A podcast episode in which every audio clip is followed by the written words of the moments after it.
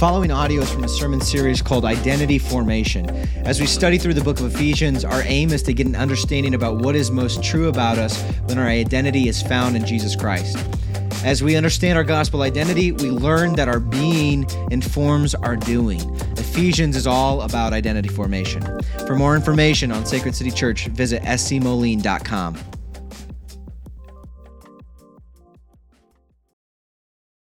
Hear the word of the Lord from Ephesians 4, 1 through 6.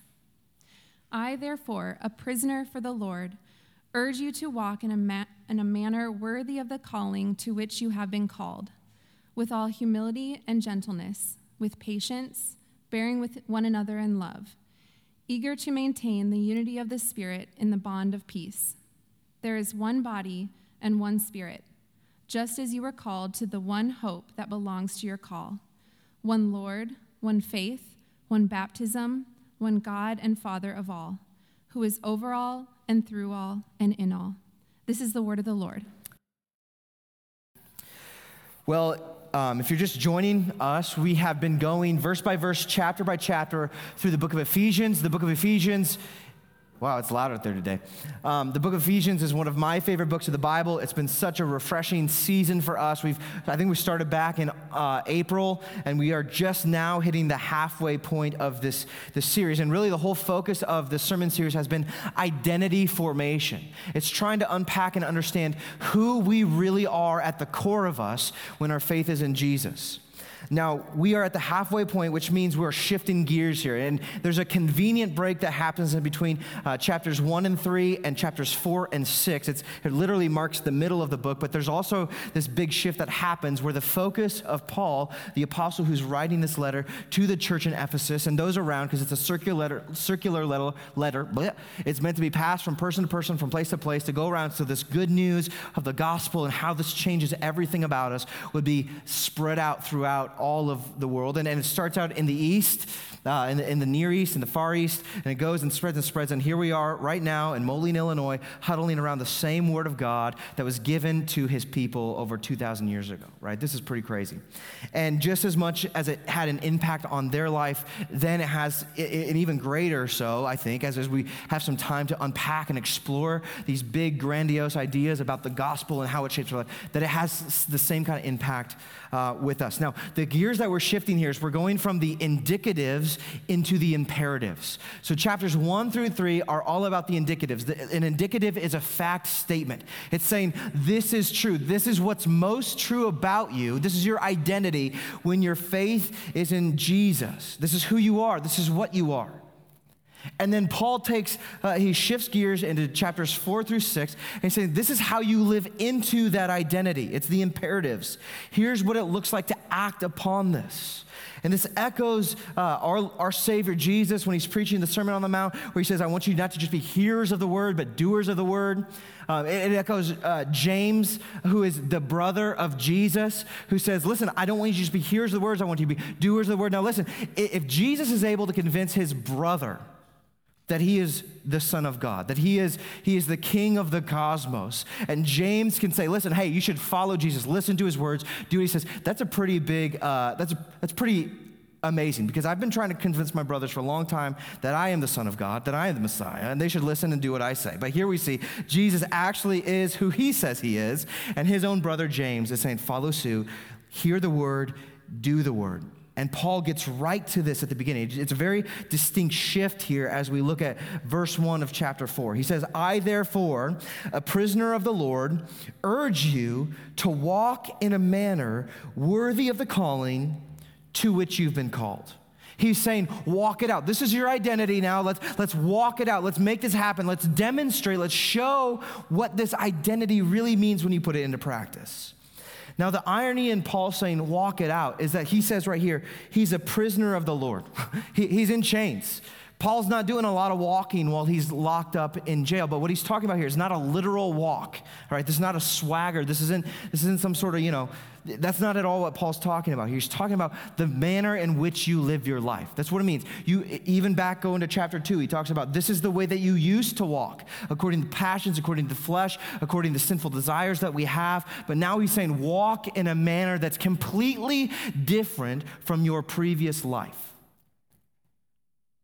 If you're a Christian, it means you are an apprentice of Jesus. That's Dallas Willard's term, right? It's not just that we're followers of Jesus or believers in Jesus, that we actually apprentice Jesus. So like, get this idea in your mind. If you're working in the trades and somebody has an apprentice, that apprentice is gonna follow that tradesman around, learning every little bit, every little nook and cranny of the industry so that they can go out and reproduce what that master was doing. This is what it means to live the Christian life, that we follow Jesus and let him have his way in every little nook and cranny of our life and show that we are emulating, we're practicing the way of Jesus. And when we do this, you're going to live a different kind of life. There's going to be a stark contrast between the life you lived before Jesus and the life you live now with Jesus. And verse 1 actually sets something straight that's very, very important, very, very critical for us to understand as we come and try to wrap our minds around this gospel identity. Paul tells us here, he says, he commands us actually, he urges us to walk in a manner that's worthy of the calling, but he doesn't say walk in a manner that's worthy to prove that you're worthy of a calling. He says walk in a manner worthy of the calling of which you've already been called. In fact, if you go back to chapter 1, he shows this to us. Like he says, like you are chosen. You've been predestined. God has you were once far away. God has brought you near. He's saying you have already been called into this identity if your faith is in Christ. You don't have to prove it. And what this shows us is that there's a vast difference between religion and the gospel. Religion says that you have to achieve your identity by earning it. It says, I am what I do, or I obey, therefore I'm loved. That my obedience, my performance shows that I'm worthy of that calling, but that's religion. And the problem with this is if we operate by this way, what happens when you fail? What happens when you set out to do the obedient thing, but you fall flat on your face and you can't do it? You just don't do it. If you're operating by the rules of religion, your identity starts to fall apart. But in the gospel, it's the inverse. The gospel says, I am loved, therefore I obey. All right, the gospel, going back to chapter 1 of Ephesians, that you've been adopted. God has set his love upon us, brought us in by his great mercy with which he loved us. He's made us to come alive in Christ. This has already happened for us, and because this is already our reality, it is now that we live into obedience. It's because I'm loved, I now obey. This love that Jesus has for us recreates us. It's a recreation of who we are. Paul, I've gone to this already before. I think in 2 Corinthians 5, he says, you're a new creation. If you're in Christ, you're a new creation. The old has gone, the new has come. And here Paul says in 1 Corinthians 15, he says, by the grace of God, I am what I am. It's not because of my performance. It's not because I put a good life together for myself. It's by the grace of God, I am what I am. Paul gets it. As he's writing this, he gets it. He knows that his being precedes his doing. Who he is comes before what God asks him to do. And because our identity is solidified by grace, we now live out of that new identity. This is what it means to live the Christian life. We're not living to achieve an identity, we're living out of an identity that's been given to us by grace. And Paul here, this is awesome. Last week I was talking about, Paul brought us to this place where he tells us pray big prayers, test God, put him to the test, ask big things, see that he's able to do far greater, more abundantly than what you can ever think or imagine or ask for. And one of the pieces of that is having this gospel imagination to re-envision what God could do if he really had his way with us. Now, Paul here is actually showing us, he's modeling this for us, because he's using his gospel imagination to re-envision life as if our Christian identity were true.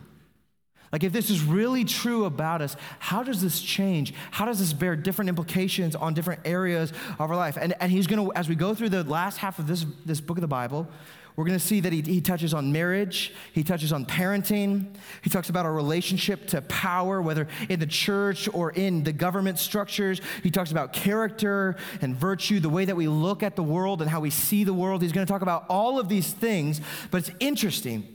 The first area where Paul takes us to re-envision life, Like the first place that he goes and deploys this reborn sense of imagination, this gospel imagination, and it's the place where he spends the most time talking about it, the greatest talked about topic here in the book of Ephesians. It's church life. It's church life. Paul spends the most time, and it's the first thing that he talks about, is how you live your life as part of the church. Now, this actually should shock us a little bit.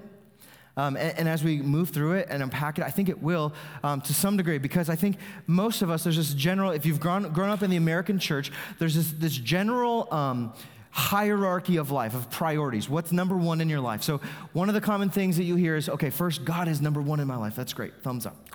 And then we say, well, number two in my life is my family. And then number three in my life, well, actually, I think number three and number four can sometimes be interchangeable depending on who you are. But number three, I'm going to say the church, right? God's people. Being involved in the church, that's number three, and then number four is my work. Now, like I said, some people flip this where the work takes, priority over church life, but this is not the biblical pattern. This assumption that we have as the Christian hierarchy of those four priorities put in that order, that does not line up at all with what the Bible teaches. In fact, we know this in one way that if that were correct, Paul would take a different approach to writing this letter. Now, the first one is right, that God is the priority. God is number one, ought to be number one in all of our lives, but especially in the lives of Christians. And this is affirmed here as we come to verse 6. He says, God, the Father of all, who is over all and through all and in all. So he's showing this totality. It's not just that God is the first thing, but he's the thing that overrides all of our lives. He's the lens that we view all of our life through. So that's right. But then if family were number two, right, our family, and sometimes we think about it, I've got my nuclear family that has priority, and then my extended family that sort of gets lumped into it. But that's not the approach that Paul takes, because if that were, the next thing that Paul would go into here in Ephesians in chapter 4 would be talking about the family dynamics. We could expect some sort of expose, this mini-series on marriage or parenting or family life. But instead, Paul goes straight into a mini-series on church life. Now, why is that? It's a little bit shocking to see this reprioritized list here of God, church, family, work. Now, this all stems from Jesus' own ministry. In Mark chapter 3, Jesus is teaching at the synagogue. He's talking about the kingdom of God, this good news of repent and draw near, put your faith in Jesus, and you'll have access to the kingdom of heaven. As he's teaching, Jesus gets interrupted. Some of his disciples come up to him and say, hey, Jesus, your mom, your brother, maybe it was James, are wanting you. So you got to stop what you're doing. They want you. Now, back in the first century, the nuclear family was really the top thing. That had the highest weight, socially speaking, the biggest priority in people's life. And Jesus doesn't say, okay, let me drop this to go satisfy my mom and my brother. Jesus says this. He poses this question. He says, who are my mother and my brothers? And he answers, it's those who do the will of God. Those are my mother and my brothers and my sisters. What Jesus is doing right now is very countercultural, not only in our time, which is countercultural, but also even more so because the sibling dynamic was the strongest social bond that they had in those first century. Jesus, in a very countercultural way, is putting a premium and a priority of what it means to be part of a church. Now, the reason for this, N.T. Wright says this. He says, Jesus was envisioning loyalty to himself and to his kingdom movement as creating an alternative family. See, this is a family that doesn't compete with your nuclear family or extended family, but it's an extension of it. God is redefining what the family is and what makes us part of this family. Now, this is significant because if you sit back and look at this, not every Christian is going to marry. Like, there's some singles in this room. We love you. We're thankful to God for you, and we pray that God would bless you with marriage. But if you don't, you have a place in this church.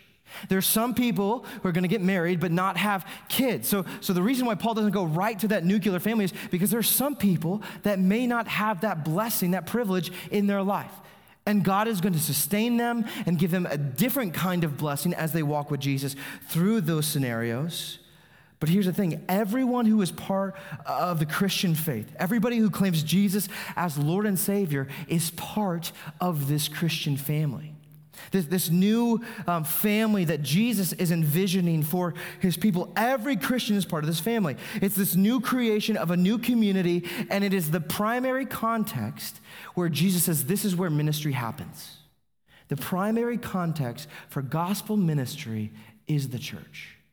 It's where discipleship happens.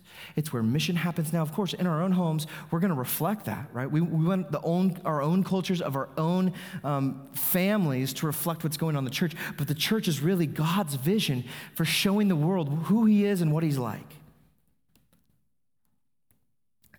And like we've talked about earlier, some of the most glorious aspects of God's love can only be experienced among the body of saints. So that there's some things in the Christian faith that I can have this personal, individual relationship with Jesus. It's gonna be sweet, it's gonna be satisfying, but there are also elements of the Christian life, of God's grace, of his love, that are only available to us when we find them in the context of the new Christian community. Yet many people have church experiences that are far less than glorious, all right? So on one hand, that's sort of what God has in mind, this glorious experience for the church, yet oftentimes churches fail at that. People maybe have a bad taste of church. Maybe you're sitting here and you're thinking about your previous church experiences where you've been hurt, you felt neglected, you've been ostracized, you've been judged, right? There's just things that don't give you this warm, optimistic outlook on what the church is and what she's meant to be. And in some cases, the gospel could be preached. You hear about the good news of Jesus, of what he's done to save you from sin and death and the grave, and to bring you into the glorious light of the kingdom of heaven. Yet, while the gospel message is present, what that kind of church lacks is a gospel culture. Not just the message, but the culture. It's an embodiment of that gospel message that you get to experience as you live life in this community. And really what Paul envisions for the church is a kind of community that holds both the gospel message and a gospel culture together. So not only do we profess and acknowledge the grace of Jesus that's to us in salvation, but we get to live into that in a daily communal way. And this is primarily the focus of chapters 4 and the first half of chapter 5 here in Ephesians. Paul is concerned. Chapters 1 through 3, he's laid out the gospel message. This is the good news. This is who you are if your faith is in Christ. Now, this other part is establishing a gospel culture. And the place where he wants to establish a gospel culture first is here within the assembly of the saints, within the church. Leslie Newbegin says, the church is a place where the gospel is preached and lived by. It's a saving grace and a living grace. And the longer you spend with the church, the more you come to understand. Let me caveat that. The longer that you spend inside of a church with a gospel culture, the more you understand the gospel and experience the gospel.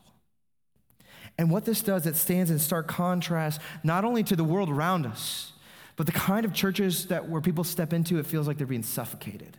They're being judged, they're being condemned, that's just not a place for them. And I think what Paul, as he unpacks this gospel culture, this is something I'm convinced that everyone in our city wants to experience. There's something about this that is so attractive.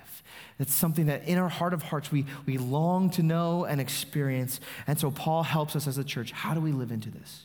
What does it look like to embody this gospel culture? Now we're going to unpack that. So here we go. If you want to open up with me again to Ephesians chapter 4, verses 1 and 2, we'll start there. He says, I therefore, a prisoner of the Lord, urge you. He's urging you. He's not saying, hey, take it or leave it. He's saying, I'm urging you to walk in a manner worthy of the calling to which you have been called. Now, here's how. Here's what it looks like. Here's what it feels like. With all humility and gentleness, with patience, bearing with one another in love, eager to maintain the unity of the Spirit in the bond of peace. Now, Paul, here he goes. First thing he says, this is maybe the first characteristic of a gospel culture. It's a humble place. It's a place of humility, to have humility towards one another. Now, in our culture, humility is viewed as weakness. If you're humble, it probably means that you have a bad sense of self-esteem. It means that you just don't think very highly of yourself, that there's something kind of, there's a defect with you, because we have this tendency, it's like the mindset of it's a dog-eat-dog world. If somebody else is winning, it means that you're losing. And so this means that you have to step into it, and you got to do whatever you got to do to get ahead and get a leg up. Wherever there is a lack of humility, pride will always emerge to fill that void. And wherever pride is, their community will be ruined. I think that's one of the reasons why, good friendships are so hard to have in this social climate, right? Because we just are steeped in this environment of pride. It's like the water that we swim in. It's just full of pride and arrogance and self-assertion. It's this kind of me-first mindset. Now, pride operates by comparison. It asks this big question of, how do I stack up against this other person? And as we ask ourselves this question, it might, depending on how we respond to this, it might manifest in two different ways. So a lot of people think of pride just as this sort of boisterous, arrogant, condemning, self-exalting sort of thing, right? And I think that's one way that pride manifests. You got your nose up in the air, you're better than somebody else. But pride also works in the inverse. That as you look at other people and make your comparisons, you kind of hold your head down in shame. I'm never going to be as good as them. I can never do what they do. And so it's this reverse. It's the inverse of what we typically think pride is. It's still prideful, and the reason why this is prideful is because both of these come with a preoccupation with myself. It's all about me. It's all about me and myself. And when I'm at the middle of my world, it's going to sabotage all of the relationships that I have. C.S. Lewis says this: pride is like a cancer that eats up the possibility of love. Right? If you want to have that possibility of love, pride just cuts it out right underneath you. But he also gets into the vertical implications. Check this out. He says, as long as you are proud, you cannot know God. A proud man is always looking down on things and people. And of course, as long as you are looking down, you cannot see something that is above you. See, pride not only interferes with the relationships that we're meant to have in the church family, but it keeps us from understanding who God is really, to really having a relationship with him. And so instead, Paul says, listen, let's put the knife to the throat of pride. Here's how you do this. You walk humbly. And in Philippians chapter 2, verse 3, he says this: do nothing from selfish ambition or conceit, but in humility, check this out. This is what humility looks like. Count others more significant than yourself.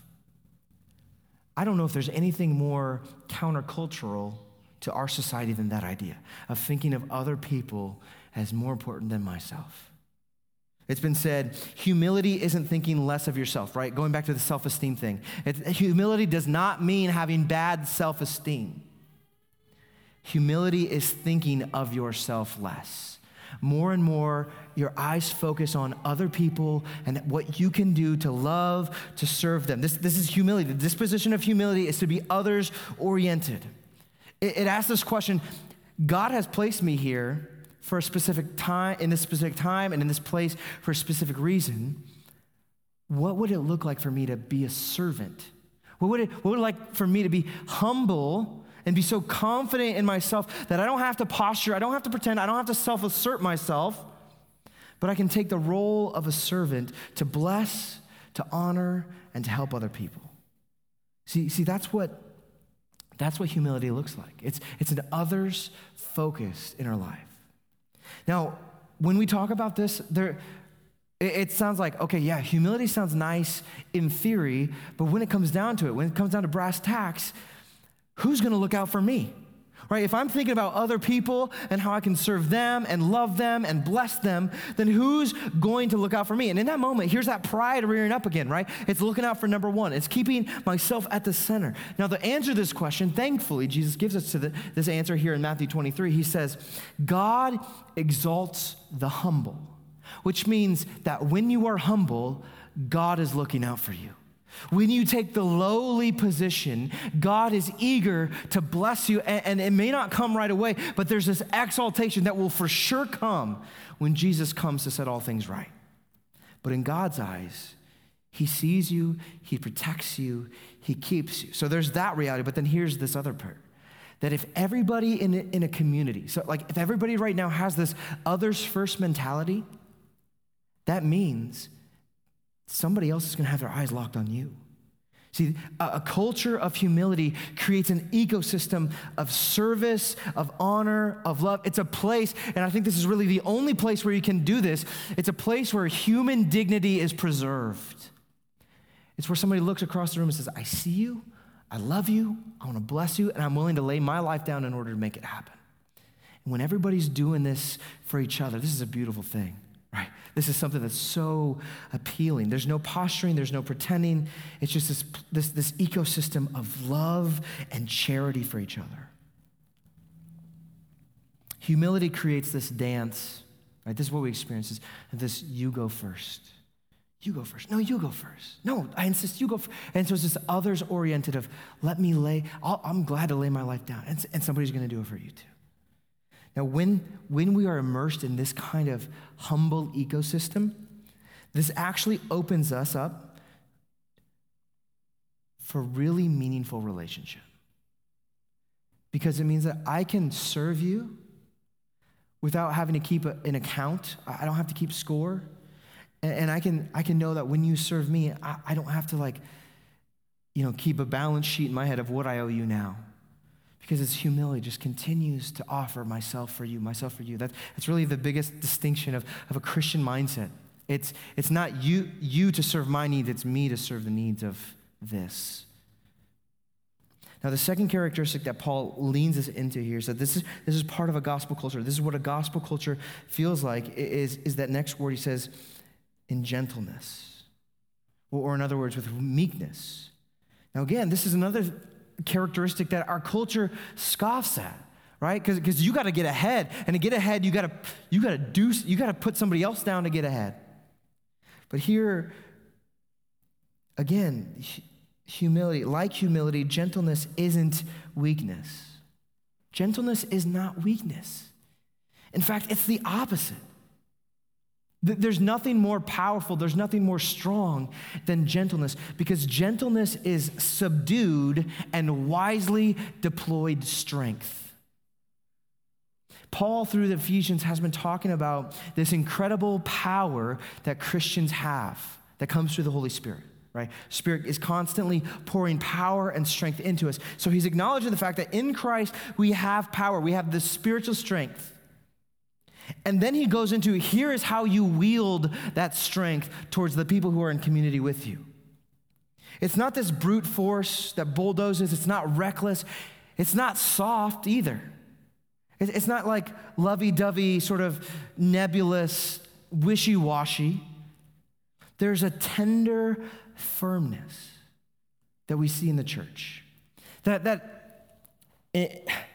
In Hebrews, it talks about, let's not forsake the assembly. Let's not neglect spurring one another on in love and good works. So there is definitely this push to the church that we're in community to help one another, to push each other, but we do so in a manner that's tender, that's gentle.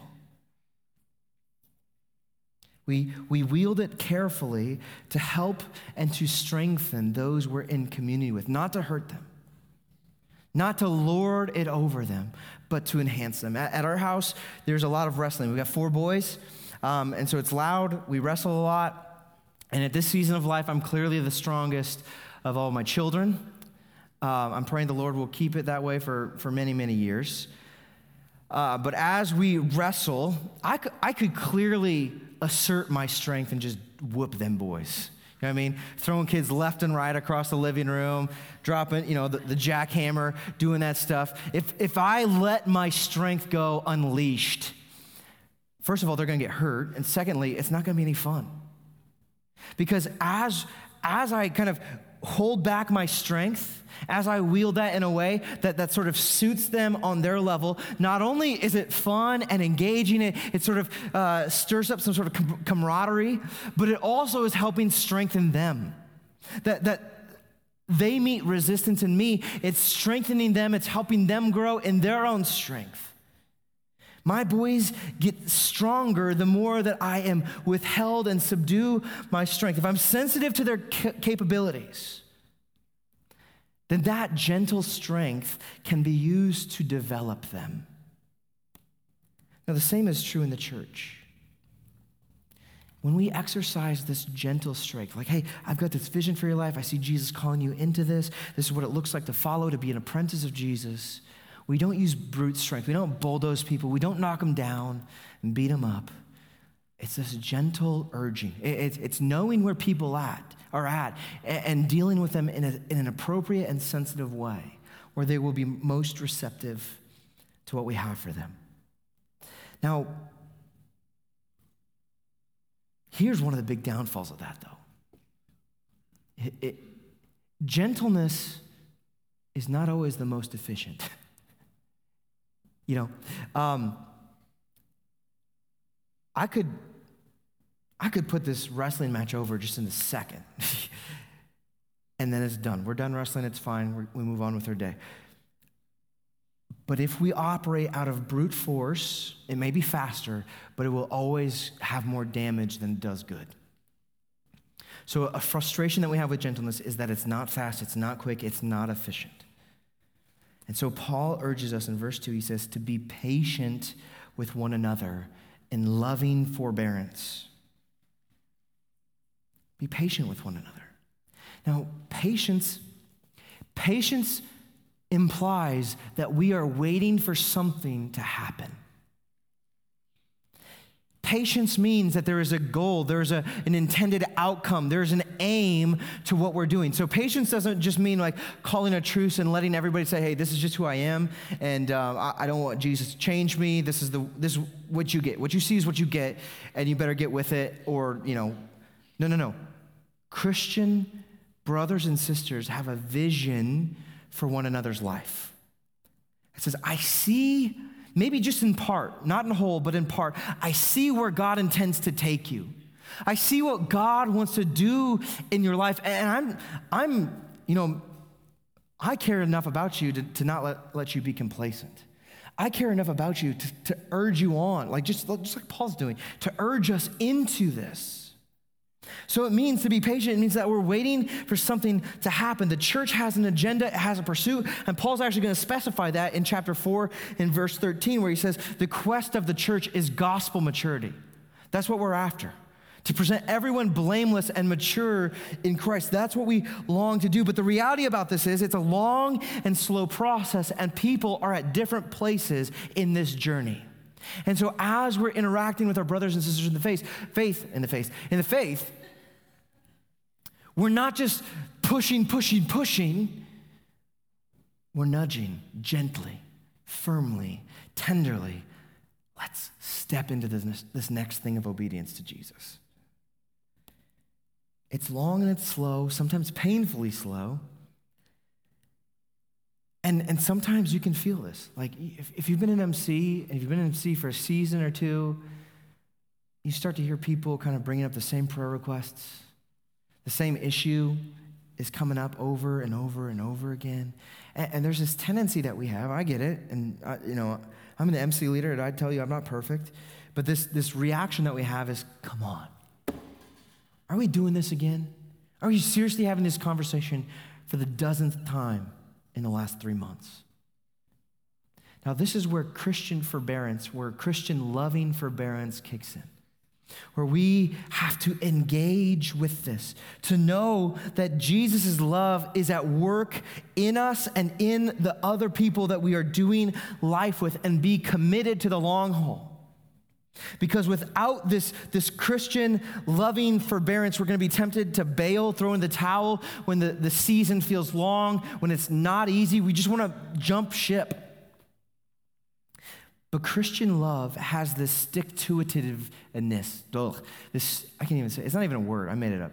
Stick-to-itiveness. That we just hang in there. We're in it for the long haul. We have this long vision, not only for our lives, but for the lives of people we're doing life with in community. And it trusts that God is at work in the wait. God is at work in the wait. This is what enables our patience. And chances are God is not only doing something in that other person's life, but also doing something in yours as you wait and as you pray and as you gently nudge them into following Jesus. Now, these three characteristics, humility, gentleness, loving forbearance, set us on a trajectory for unity. And really, this is the main thing that Paul wants us to see here, that the church, the culture of the church is a unified body. Paul says in verse 2, with all humility and gentleness, with patience, bearing with one another in love, eager to maintain the unity of the Spirit in the bond of peace. Unity of the Spirit and the bond of peace. Now, this unity in the Spirit is something that God has made himself.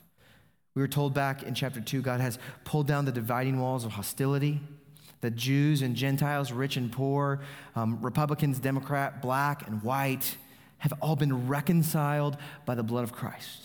That the unity has already been established. But here, what Paul's urging us to is to maintain that unity. See, when pride flares up, when I have this me-first mentality that's going to lead this divorce of the church, divorce of the community, where it's my way or the highway. And Paul says, you got to put that pride to death so you can maintain unity that God has created. Not only that, but to have a zeal for it. Like, that be something that you're really excited about, that you're just completely okay with this being a pursuit all of the days of your life. As we see what Christ has done for us, Christians remember that we have far more in common with each other than we don't. And Paul lists this off. It's the list of ones. Paul lists the ones, and there's 7 of them here. He says, and I'm going to have a hard time saying this without going to I don't know if you've seen this YouTube video of the guy in the Food Lion parking lot with the nunchucks, old video. Anybody seen it? Oh, man. One faith, one baptism, one Lord, 2 nunchucks. Great. Look it up. I've been thinking about this for like the last 2 months. Okay, Paul lists these ones off, this unity. He's showing us the unified nature that we have here as Christians. He says, there is one body, one Spirit, just as you were called into the one hope that belongs to your call, one Lord, one faith, one baptism, one God and Father of all, who is over all and through all and in all. 7 times. Now, Paul he's a rabbi. Paul grew up in the Jewish tradition. The number 7 means something very significant in the Jewish tradition. 7 is the number of completeness, of fullness. And so when Paul talks about this unity, he's talking about there's a fact of it's so satisfying. It's complete. There is no deviation. There is no breaking of this unity. It's a fullness. It's a complete unity. That in the gospel, we have this shared life together. We've been unified. We've been brought together. And each one is significant. There's one body. The body is, speaking of the body, the church. There's one body that's been created by the one Spirit, just as you were called into the one hope. So we all share in this future trajectory of what God is doing. This is our singular hope. There aren't multiple hopes in the church. We have this one united vision of what God's doing, and it's renewing the cosmos to make it shine and display his glory. We've got this one hope, one Lord. There's one Lord. There's one Christ, Jesus, the Savior of the world. There are no other gods. There are no other saviors. It's a unified profession. It is Jesus that we cling to. There's one baptism. So the entry into the life of following Jesus, of the beginning of apprenticing Jesus is this baptism. Everybody passes through the waters of baptism. The water itself might be different, but the baptismal waters are the same. He says, you got the one baptism, one God and Father of all. He says, listen, we have the same Father. We're in the same family. All of this stuff Paul's pumping, guys, we are united in God, who is, verse 6 says this, he says, we're united in God, who is over all and through all and in all. Now, this is interesting. I was doing some, I was doing my Bible plan reading, and I came across Exodus. I was thinking, and this big section of Exodus is where God tells his people how to build the tabernacle. The tabernacle is a place where God is going to dwell. And it's very beautiful. It's very ornate. There's a lot of specifications about what it looks like. You have to, like, the guy that's responsible for this is a skilled craftsman. He's charged, has all these dimensions, all of these specifications that have to be fulfilled in order to be satisfactory to God. And the same thing that God does in Exodus, where he's telling them how to build the temple, God is doing with the church right now. This book of Ephesians is telling us what it looks like to be the dwelling place of God. It's giving exact specifications. See, when it says this in verse 6, that God is over all and through all and in all, that's temple language. Right? That the temple is the place where God dwells. And already Paul's told us that the church is the temple, that we are living stones being placed together, bound together by the gospel of Jesus. The same thing is happening here. Specifications for the living temple. In other words, God is making us a fit dwelling place for himself. See, this is the glory of the church. The glory of the church isn't that we get it together. It's that God is among his people. That the church would be a sacred place of unity and of glory. Now, we're charged with this. We're urged to live into this way, this humility, gentleness, patience, forbearance, right? Striving for unity. And if it's up to us to generate and to keep these specifications, we're going to fail. In fact, you stay around Sacred City Church for too long and you'll find very quickly that we don't have this figured out. We don't have it nailed down. We are very much an imperfect church where our humility is inconsistent, our patience fluctuates, our gentleness is either apathy or steamroller. Unity is not our default. We tend to sect up about politics or this view of this doctrine or socioeconomic status. Like there's this tendency for us for the divisions to pull us apart, and we don't always demonstrate these characteristics. Like any church, and I can say firsthand experience, especially at Sacred City, we don't do this perfectly. But this is the gospel. It's in the midst of our failures, in the midst of our shortcomings, in our lack of humility, in our lack of patience, in our apathy and bulldozing tendencies. Jesus moves towards us. Jesus demonstrates these characteristics towards us. In fact, Jesus shows us humility in that he lays his life down for us. He dies for the unworthy. So Jesus looks at us, people who deserve to be kind of swept away in the destruction of the cosmos, and says, I'm going to lay my life down for, I think of them more highly than I think of myself, which is crazy that the God of the universe says that about us. And he goes to the cross. He lays his life down for us. We see his gentleness where Jesus says, listen, I am lowly and gentle at heart. Jesus says, at the core of my being, I am gentle and I'm lowly. Now, there are moments where we see Jesus, like, he flares up, where he's not a softy. He's not this wimp. Like, Jesus is able, like, he is the exact personification of subdued strength. Nobody's more powerful, yet Jesus says, I'm gentle and I'm lowly. So Jesus does not coerce. Jesus does not use brute force towards us to get us to fall in line. Jesus is tender toward us. He's like a physician. You know, we've got our wounds, we've got our brokenness. A physician who comes in with a healing salve of the gospel and applies it, right? Very tenderly, very gently to woo us into his arms. And Jesus shows us loving forbearance. Deuteronomy talks about this as the characteristics of God, that he's slow to anger and abounding in steadfast love.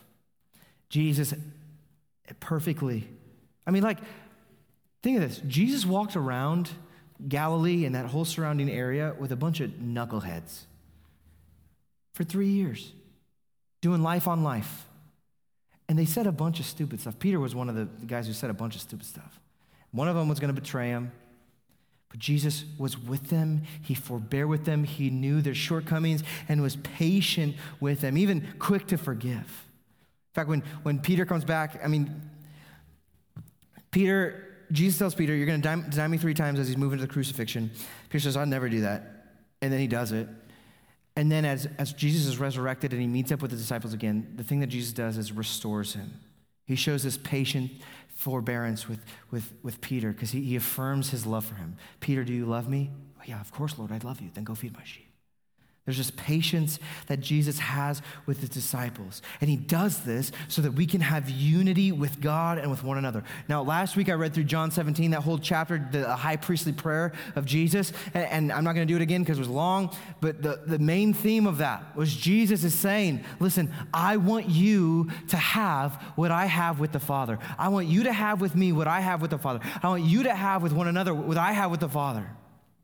Jesus wants us to have this unity with God and each other. And so when we see the posture of Jesus, like he is right now, he's not looking down his nose at you disappointed. He's not looking at you like you got something, you got to put your act together if you want to, get access to his loving kindness. Jesus right now is looking at you in humility and with gentleness and with patience. And when you see that posture of Jesus toward you right now, it just changes us.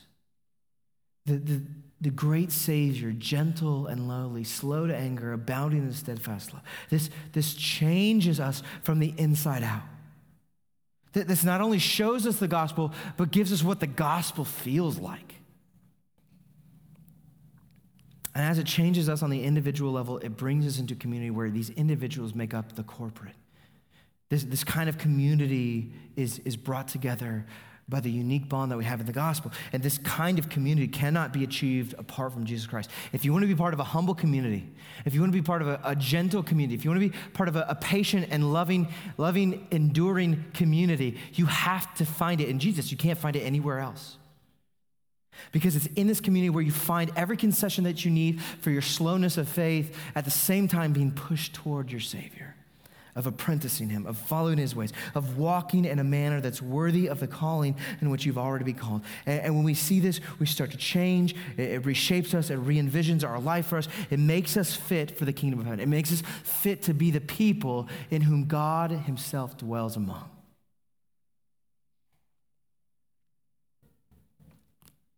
It's as we hear about the grace, as we experience the grace within the gospel community, that God goes to work. This is why the church is the number one place where ministry happens. It's the number one place for discipleship. It's the number one place for mission. God is developing a culture here in Sacred City and in all of the churches, all of the Jesus-proclaiming churches, to not only explain and express and to declare what Jesus is like, but to let people experience it firsthand. And my prayer is that God would more and more and more do this here at Sacred City Church, that he would give us this bent, a gospel bent towards patience and humility and gentleness, zealous to keep unity. And the more that this happens here in Sacred City Church, the more attractive our church becomes to people who are not yet part of it. They see what God's doing here. Like God is doing something special, even miraculous. And people look from the outside in, say, I want to be part of that. And the church with open arms says, come on in, brother. We're glad you're home.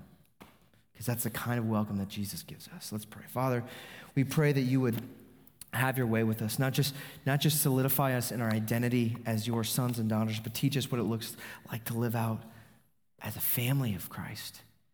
We ask that you would instill in us, the Spirit would supernaturally implant in us humility and gentleness, patience with a vision toward the future of what you're doing, but this okayness with the slowness of the process. Would you make us a church that is more and more united by our profession of faith in Jesus than divided by the things that make us distinct from one another?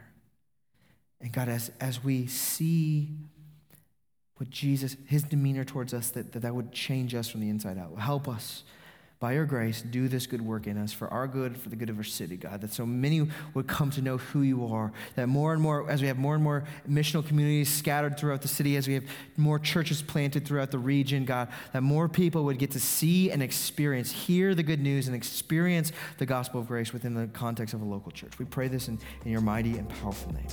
Amen.